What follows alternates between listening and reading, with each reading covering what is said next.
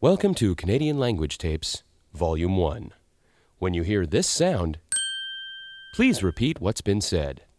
Starting now with the Canadian alphabet. Let's begin.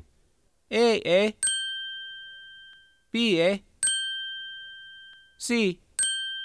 Wait, why doesn't A come after C? Uh, no, A is first, eh? A's first and then C? No, then B, eh?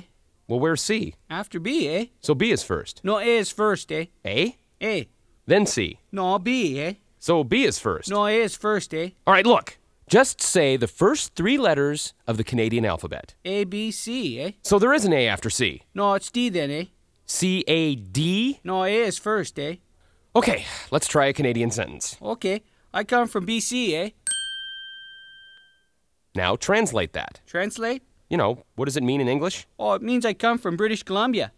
Isn't there an A after the C? No, the A comes first, eh? All right, fine, forget it. Look, this has been Canadian Language Tapes, Volume 1.